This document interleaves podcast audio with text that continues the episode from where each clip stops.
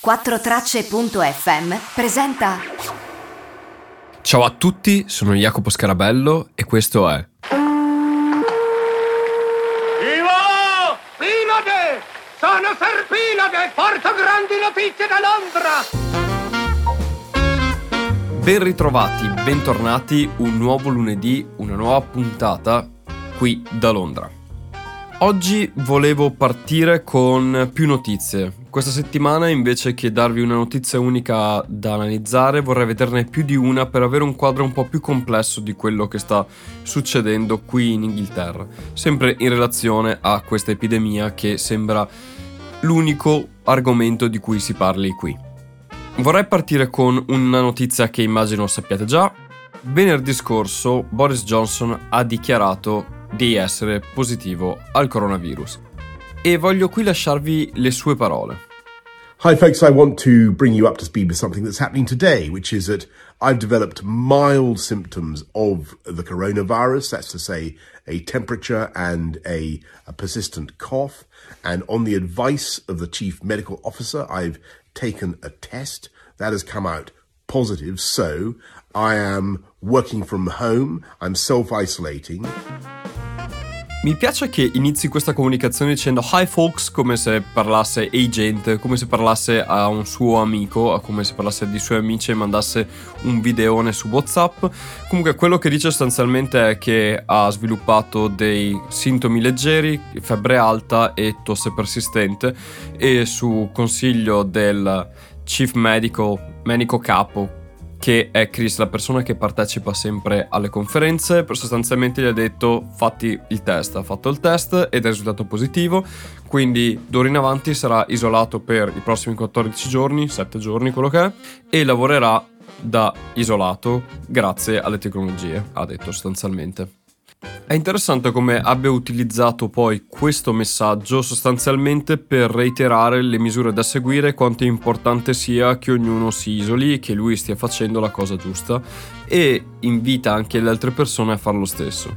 E non so come sia stata percepita in Italia, anzi un'idea ce l'ho visto i messaggi che ho ricevuto, però posso dirvi che qui in Inghilterra non è stata presa come una figura di merda di Boris Johnson o come haha, hai visto che dovevi usare le misure prima e adesso te la sei beccata tu. No, anzi c'è stato da parte di tutti un prendere la notizia con, con serietà e prendere la notizia con accidenti. Può arrivare a tutti. Anche il primo ministro l'ha presa.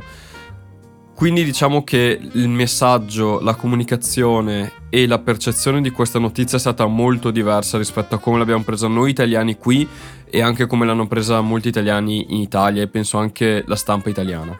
E qui penso che si evidenzi una cosa molto diversa fra Italia e Inghilterra. In Italia tendenzialmente quando qualcuno subisce una cosa del genere, soprattutto a livello politico, cioè un politico subisce i danni di una scelta non ponderata delle sue azioni, viene abbastanza sbeffeggiato, in particolare dal, dall'opposizione, comunque dalla controparte politica.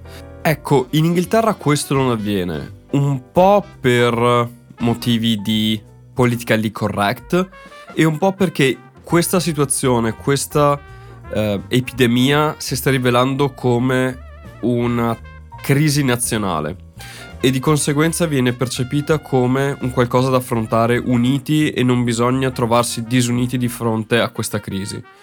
Cosa che non mi sembra di aver percepito dalla comunicazione, comunque dalle notizie che mi arrivano dall'Italia. Però è una cosa molto tipica qui, quello di avere un nemico comune, far fronte comune anche nella diversità politica e anche nel confronto politico. Bene, ora vorrei cambiare argomento e parlare molto di più delle azioni che stanno prendendo qui in Inghilterra. Settimana scorsa, nelle diverse conferenze, erano stati annunciati la richiesta di volontari tra la popolazione per sostenere gli indigenti e anche la richiesta ad alcuni medici, infermieri e comunque persone che avevano lavorato nell'NHS in passato e che erano andate in pensione di ritornare a lavorare. Ieri, domenica, Boris Johnson, in uno dei suoi video che fa da casa, ha comunicato che 20.000 medici, inf- fra medici, infermieri e operatori dell'NHS stanno ritornando in attività per sostenere questa crisi, per aiutare in questa crisi. Quindi 20.000 nuove persone sono ent- rientrate nell'NHS per sostenere la crisi. E lo dice con queste parole. Uh, we have 20,000 uh, NHS staff coming back uh, to the colours, doctors uh, and nurses. It's an, most amazing thing. And that's, of course, in addition to the 750,000 uh, members of the public who have volunteered to help us get through this crisis. E a questo aggiunge anche che a questi medici si andranno ad unire ai 750.000 volontari che hanno deciso di partecipare a questa crisi. Sostanzialmente erano delle persone, era stato richiesto un quarto di milione e a quanto pare hanno partecipato in tre quarti di milione di persone per aiutare gli indigenti nel portargli le medicine, nel trasportarli, nel sostanzialmente sostenerli durante questo periodo e la richiesta era stata ancora fatta settimana scorsa dalle parole del Ministro della Salute. Today we launch NHS Volunteers. We're seeking a quarter of a million volunteers, people in good health, to help the NHS for shopping and for delivery of medicines and to support those who are shielded to protect their own health. Questa notizia sostanzialmente sottolinea quanto ci sia una partecipazione di tutti, di chi aveva lavorato nell'NCS in passato e della popolazione tutta a sostenere questa crisi che sta invadendo il Regno Unito. Perché 750.000 persone nel giro di una settimana non sono un numero piccolo e 20.000 nello staff dell'NHS.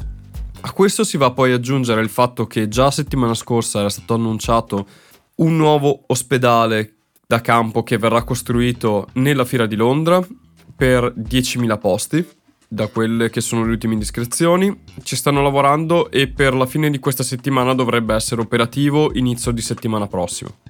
Alle notizie che davo venerdì in relazione ai ventilatori polmonari proposti da Dyson, i 10.000, se ne aggiungono altri 10.000 che sono stati sviluppati, creati e costruiti da un consorzio di eh, case di Formula 1, di team di Formula 1 e Airbus, quindi anche eh, aziende aeronautiche, che hanno praticamente sviluppato e prodotto altri 10.000 ventilatori che stanno aspettando l'approvazione da parte del governo.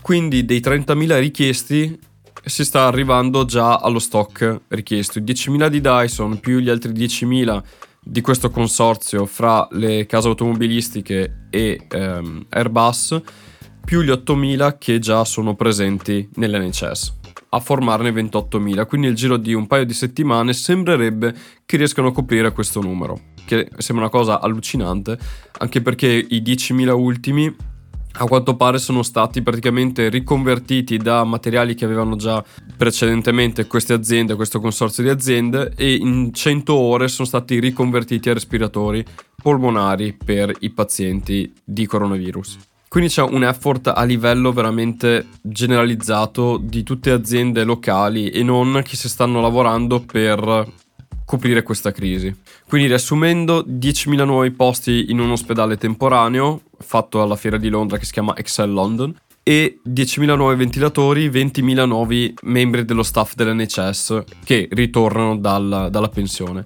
Una l'unica cosa che mi viene in mente rispetto a questi che tornano dalla pensione è che immagino che non siano giovinastri e che quindi diciamo siano anche abbastanza a rischio vista la malattia. Però al di là di tutto, bravi che rientrano a lavorare per salvare la vita alle persone e per sostenere questa crisi, speriamo che questo loro aiuto insomma non sia vano e possa dare un grande aiuto a tutti. Vorrei chiudere con un'ultima notizia poi che è venuta fuori nella conferenza stampa di ieri. La medical chief ha sostanzialmente dichiarato in risposta a una domanda di un giornalista che chiedeva quando questa crisi finirà, quando, quando si potrà tornare alla normalità, lei ha risposto così. But I think to make it clear to the public, if we are successful, we will have squashed the top of that curve, which is brilliant. But we must not then suddenly revert to our normal way of living. That would be quite dangerous. If we stop then, all of our efforts will be wasted and we could potentially see a second peak. So, over time, probably over the next six months, we will have a three week review. We will see where we're going. We need to keep that lid on, and then gradually we will be able to hopefully adjust some of the social distancing measures and gradually get us all back to normal. So, I think think three weeks for review, uh, two or three months to see whether we've really squashed it, um, but about three to six months uh, ideally, and lots of uncertainty in that, but then to see uh, at which point we can actually get back to normal. And it is plausible that it could go further than that. We just need to wait to see how successful we've been.